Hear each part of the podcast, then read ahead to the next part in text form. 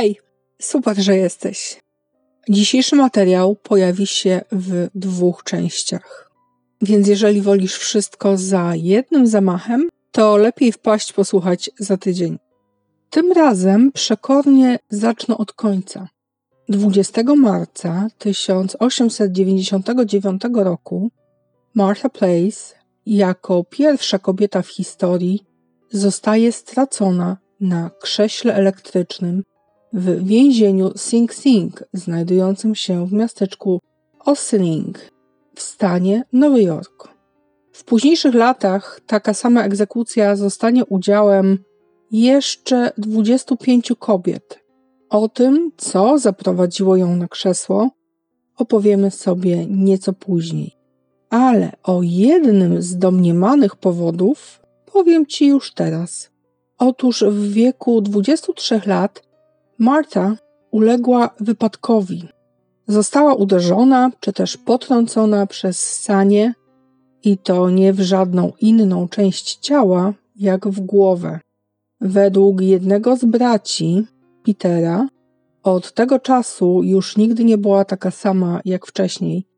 A mówiąc dokładniej, rodzina uważała, że wypadek spowodował u niej zaburzenia mentalne. W innych źródłach znalazłam informację, że nie były to sanie, tylko powóz.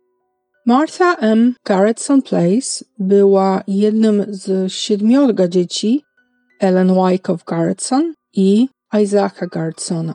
Corneliusa i Abrahama nigdy jednak nie poznała. Bracia zmarli sześć lat przed jej przyjściem na świat.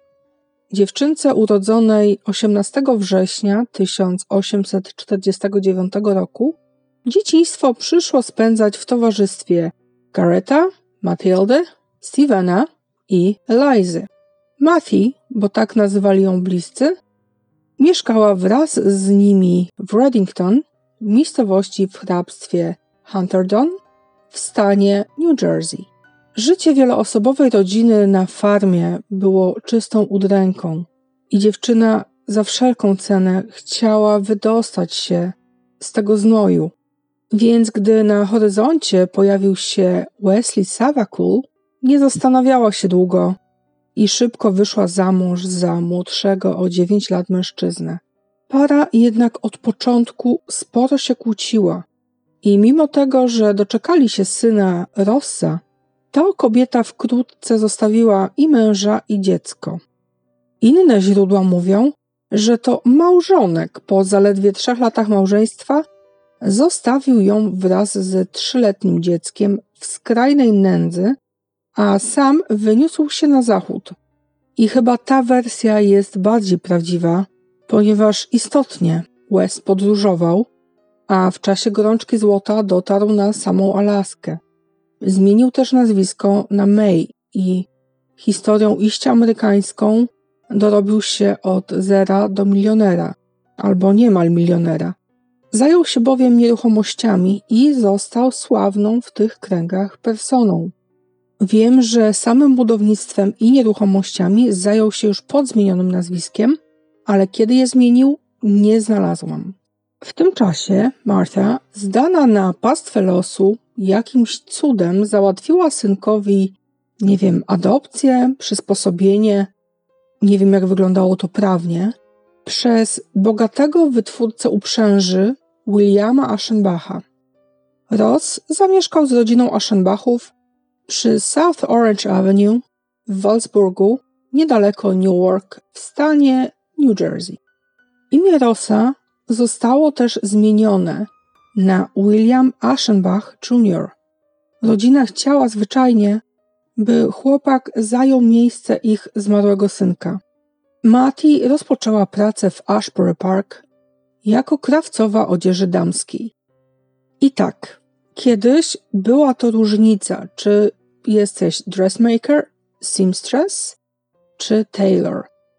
Pierwsze zajmowały się garderobą żeńską, natomiast Taylor zajmował się wytwarzaniem odzieży męskiej. Mówię o tym, ponieważ dzisiaj wszystkie te słowa tłumaczą się na krawiec lub krawcowa i dla nas nie stanowi to żadnej różnicy. W każdym razie przyjęła pracę krawcowej w New Brunswick. Nie wiem, czy jej nie odpowiadała, czy może wynagrodzenie było niewłaściwe, ale gdy tylko znalazła ogłoszenie o poszukiwaniu pomocy domowej, zdecydowała się na nie odpowiedzieć i przyjąć tą ofertę. Ogłoszeniodawcą okazał się William W. Place, rzeczoznawca ubezpieczeniowy i amator fotografii. Wdowiec wraz ze swoją małoletnią córką Idą, czyli po polskiemu Idą, mieszkał na nowojorskim Brooklynie przy 598 Hancock Street. W sierpniu 1893 roku Marta zamieszkała z tą małą rodziną, by pomagać mężczyźnie w wychowaniu córeczki. Po trzech miesiącach okazało się jednak, że wdowiec nie tylko szuka odpowiednika matki dla swojej córki, ale chyba jemu także doskwierały samotne wieczory, bo postanowił poprosić Mati o rękę. I generalnie to był początek końca. Para pobrała się pod koniec tego samego roku, czyli 1893. Czasy były takie, a nie inne, i pomimo tego, że Marta była pełnoprawną żoną Willa, to zwyczajnie nie mogła decydować o wielu kwestiach. Pragnę dodać, że o kwestiach istotnych. Wspaniały małżonek nie zgodził się mianowicie na to, by zamieszkał z nimi syn kobiety z poprzedniego małżeństwa.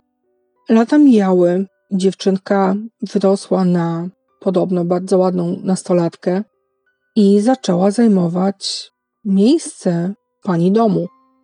Marta zachowywała się coraz gorzej w stosunku do pasierbicy, co spowodowane było zazdrością o to, jaką relację mają córka i ojciec.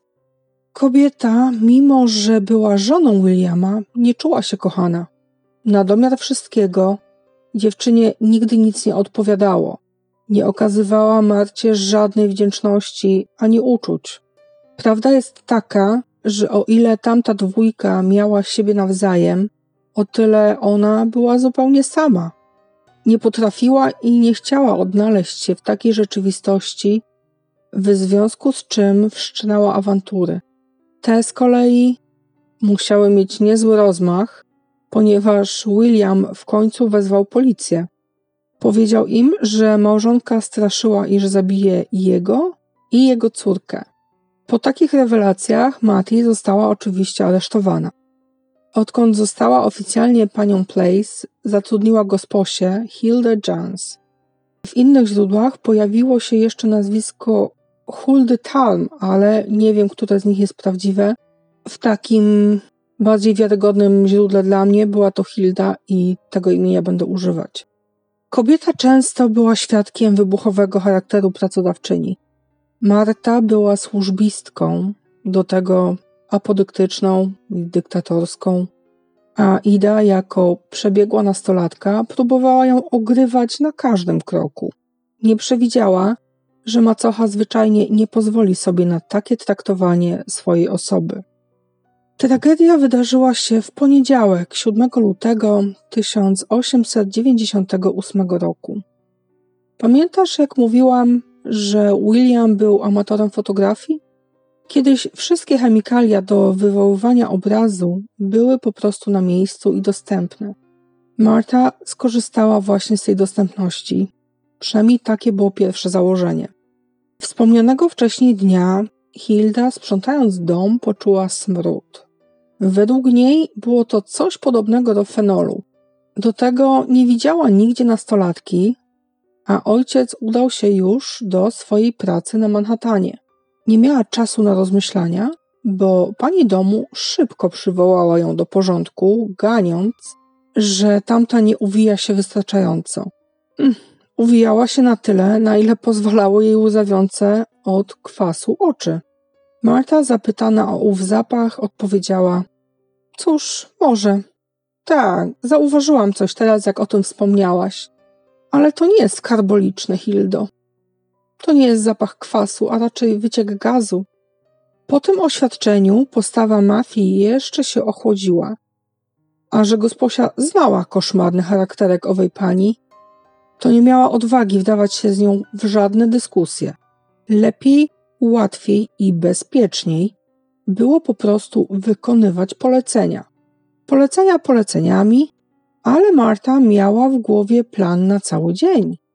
Jedną z części tego planu było zwyczajnie zwolnienie Hildy, ale niedyscyplinarne czy w jakiś złośliwy sposób. Po prostu powiedziała kobiecie, że jej rodzina wyprowadza się do New Jersey. I w ramach tego, że dzieje się to tak niespodziewanie i z tak krótkim wypowiedzeniem, to oczywiście gosposia miała dostać wszelkie referencje, miesięczną wypłatę, a także bonus ujścia z życiem. A zupełnie poważnie to, jeżeli zabierze wszystkie swoje rzeczy z domu przed godziną 17. Jak przekazała jej pracodawczyni, bonus był pomysłem jej małżonka Williama. Zanim Hilda mogła się spokojnie spakować, Marta kazała jej jeszcze iść do Brooklyn Savings Bank, czyli do Brooklyńskiego Banku Oszczędnościowego i przynieść stamtąd książeczkę bankową Marty właśnie. Do tego miała dopilnować, by bagaż byłej już niemal pracodawczyni został wysłany pociągiem do New Jersey. Gospodyni wywiązała się z powierzonych jej zadań, a do tego dokonała odpowiednich aranżacji, żeby i jej rzeczy zostały z domu zabrane. Wróćmy jednak do poranka. Marta, popychana swoją samotnością, jak i zazdrością o pasierbicę, około 8.30 rano poszła do małego pokoju fotograficznego swojego małżonka, odnalazła pojemnik z kwasem, następnie przeszła się po domu w poszukiwaniu Idy. Znalazłszy dziewczynę, chlusnęła chemikaliami w jej twarz. Ta pomimo bólu próbowała się jeszcze bronić i krzyknęła. Ten krzyk był słyszany przez Hildę, ale ponieważ te dwie często się kłóciły, to myślała, że jest to po prostu kolejna kłótnia. W każdym razie decyzja macochy o ukróceniu tego młodziutkiego życia była nieodwołalna, ponieważ użycie kwasu okazało się niewystarczające, Mati sięgnęła po leżącą na łóżku poduszkę i to nią ostatecznie pozbawiła Idy życia. Gdy około 17.30 William powrócił do domu, Marta czekała na niego z toporkiem. Uderzyła go gdzieś z boku głowy. Wtedy nie miał jeszcze pojęcia, że jego ukochana córka Ida nie miała tyle szczęścia co on, ale dokładnie opisze te wydarzenia nieco później. W końcu przy 598 Hancock Street pojawiła się policja. Stróże prawa nie wiedzieli, czego mają się spodziewać w środku. W domu, w jednym z zamkniętych pomieszczeń, na podłodze leżała nieprzytomna Mati. Kobieta usiłowała popełnić samobójstwo. Zwyczajnie podkręcała kurki z gazem znajdujące się w pokoju. Wyzwana na miejsce karetka odwiozła ją do szpitala St. John's Hospital na Brooklynie, gdzie majacząc do szóstej rano pytała, gdzie jej mąż i dlaczego jeszcze do niej nie przyszedł, zanim spokojnie doszła do jakichkolwiek zmysłów. Tutaj znów w źródłach były nieścisłości. W jednym z nich był to St. John's Hospital, a w drugim St. Mary Hospital. William, rzecz jasna, też wylądował w szpitalu, dokładniej rzecz ujmując na stole operacyjnym. Po udanej trepanacji czaszki i usunięciu odłamków kości, mężczyzna odpoczywał według jednych źródeł piętro wyżej, według innych dwa piętra wyżej. Choć odpoczywał, to może za dużo powiedziane, ponieważ nie było wiadomo, czy uda mu się z tego wyjść. W domu na Brooklynie policjanci znaleźli nieżyjącą już dziewczynę w sypialni na piętrze. Wróćmy jednak do macochy. Pierwsze zeznania Marta złożyła dzień później, czyli 8 lutego 1898 roku. Do zarzucanych jej czynów przyznała się jedynie częściowo, a mianowicie potwierdziła jedynie chluśnięcie kwasem w oczy pasierbicy. Zaczęła mówić dopiero, gdy skonfrontowano ją z ciałem Idy, ale nie uprzedzajmy faktów. A więc po dojściu do przytomności od razu została aresztowana. Generalnie chodziło o to, że kobieta pytała o męża i policja bała się, że Mati jakimś sposobem odnajdzie salę szpitalną i łóżko małżonka i że dokończy swego dzieła. Tak więc, skoro o szóstej odzyskała przytomność i przestała majaczyć, to detektyw Becker uznał, że dwie godziny później zabiera ją na komisariat przy Ralph Avenue. Marta po prawdzie dalej była tak średnio przytomna. Oczy miała zamknięte, gdy ją prowadzili i jęczała. Przytomna czy nie, została oddana w ręce kapitana Inisa. Ten zaś wraz z detektywami przez kolejną godzinę próbował zmusić ją do mówienia. Mówienia z jakimkolwiek sensem ma się rozumieć. W Departamencie Magii i Cudów chwytano się różnych metod, zamiast zwyczajnie dać kobiecie dojść do siebie. Jedną ze sztuczek było wysłanie policjanta nazwiskiem North na miejsce zdarzenia, zabranie stamtąd ubrań Idy oraz siekierki i przyniesienie ich z powrotem na posterunek.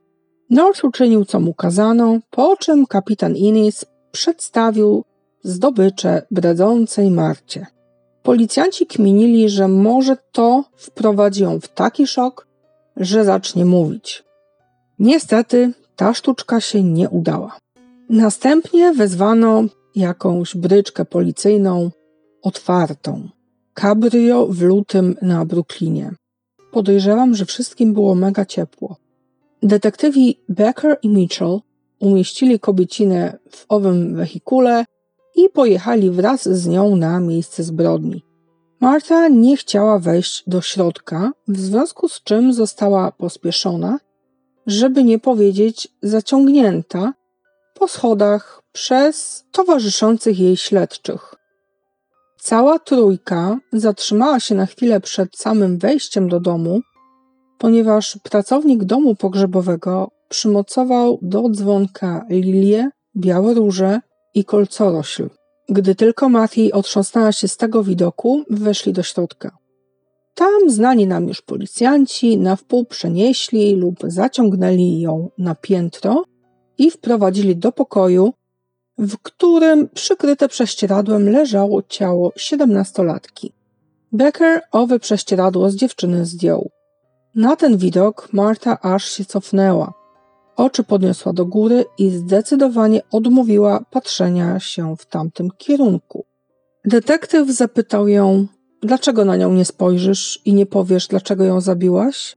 Na co ona miała spokojnie odpowiedzieć: Nie zabiłam jej. Rzuciłam kwasem w jej twarz. To wszystko. Nie wiem nic o żadnym zabójstwie. Po tym wyznaniu zapakowali kobietę z powrotem do wozu i wrócili na komisariat. Dopiero wtedy zaczęła składać zeznania. Przesłuchującym ją kapitanowi Inisowi i innym detektywom powiedziała, cytuję: Mój mąż i ja mieliśmy spór wczoraj rano, zanim poszedł do pracy. Ida naopowiadała mu historii o mnie. Zapytał mnie o nie. Zaprzeczyłam tym rewelacjom, po czym nastąpiła ostra wymiana zdań. W końcu uderzył mnie ręką w twarz. Kiedy wyszedł, udałam się do pokoju Idy. Ubierała się. Zapytałam ją, co chce uzyskać, opowiadając takie historie o mnie, ojcu. Odpowiedziała mi ostro. Rozmawiałyśmy i kłóciłyśmy się przez jakiś czas. A na koniec wyszłam z pokoju, trzaskając drzwiami. Poszłam do mojego pokoju. Potem zobaczyłam butelkę z kwasem. Nie wiem, jaki to był kwas. Przelałam go do filiżanki i wróciłam do pokoju Idy. Otworzyłam drzwi i rzuciłam zawartość filiżanki w jej twarz. Potem zamknęłam drzwi i nie zbliżałam się już do niej. Większość dnia spędziłam na pracy w gospodarstwie domowym. Zeszłam na dół do komórki, aby przyłożyć do pieca i zobaczyłam toporek. Spodziewałam się, że pan Place będzie mnie obwiniać, kiedy wróci do domu. Kiedy znowu zeszłam do komórki, zabrałam siekierkę ze sobą i trzymałam blisko siebie. Bałam się, że mój mąż znów mnie uderzy. Kiedy usłyszałam, jak przyszedł, rzuciłam się na niego i uderzyłam toporkiem. Kiedy pobiegł w kierunku drzwi, uderzyłam go ponownie. Potem poszłam na górę i próbowałam się zabić. To wszystko, co zeznała na temat nieszczęsnego wieczora.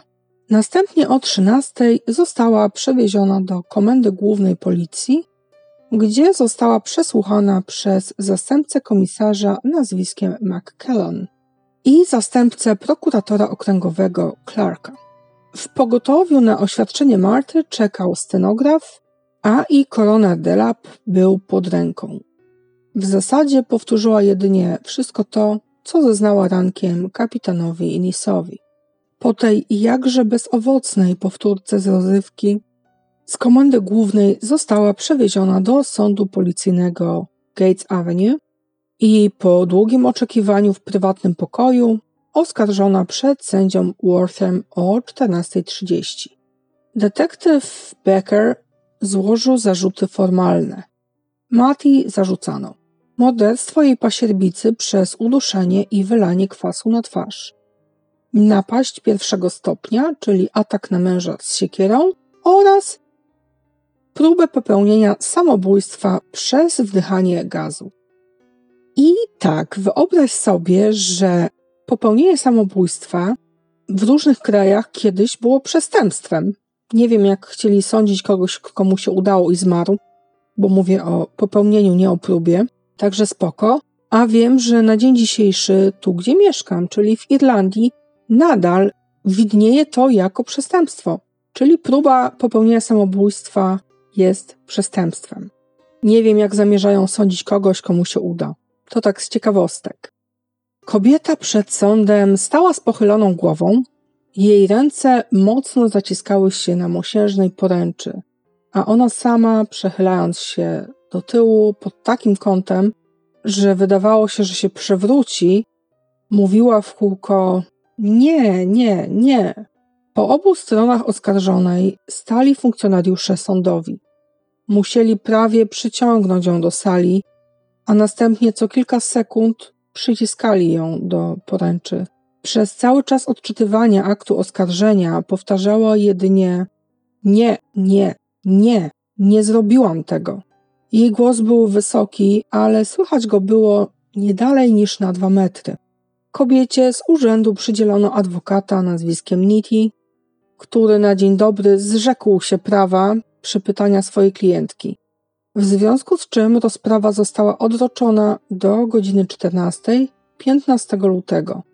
Z sądu Martę przewieziono do więzienia przy Raymond Street, gdzie została umieszczona w celi bloku kobiecego. Ponieważ istniało ryzyko, że oskarżona znów będzie chciała targnąć się na swoje życie, naczelnik zarządził dodatkowego strażnika przy drzwiach jej celi. Do więzienia została dowieziona o 16, a tam nerwowo chodziła tam i z powrotem przez kolejne 5 godzin. I tutaj zakończymy pierwszą część. Na drugą zapraszam w przyszłym tygodniu. Mam nadzieję oczywiście do usłyszenia. Dodatki do odcinka pojawią się w strefie członkowskiej. A zanim się pożegnam, to chcę podziękować za wszystkie suby i za wszystkie łapki. A my za tydzień pewnie słyszymy się ponownie. A tymczasem dobranoc.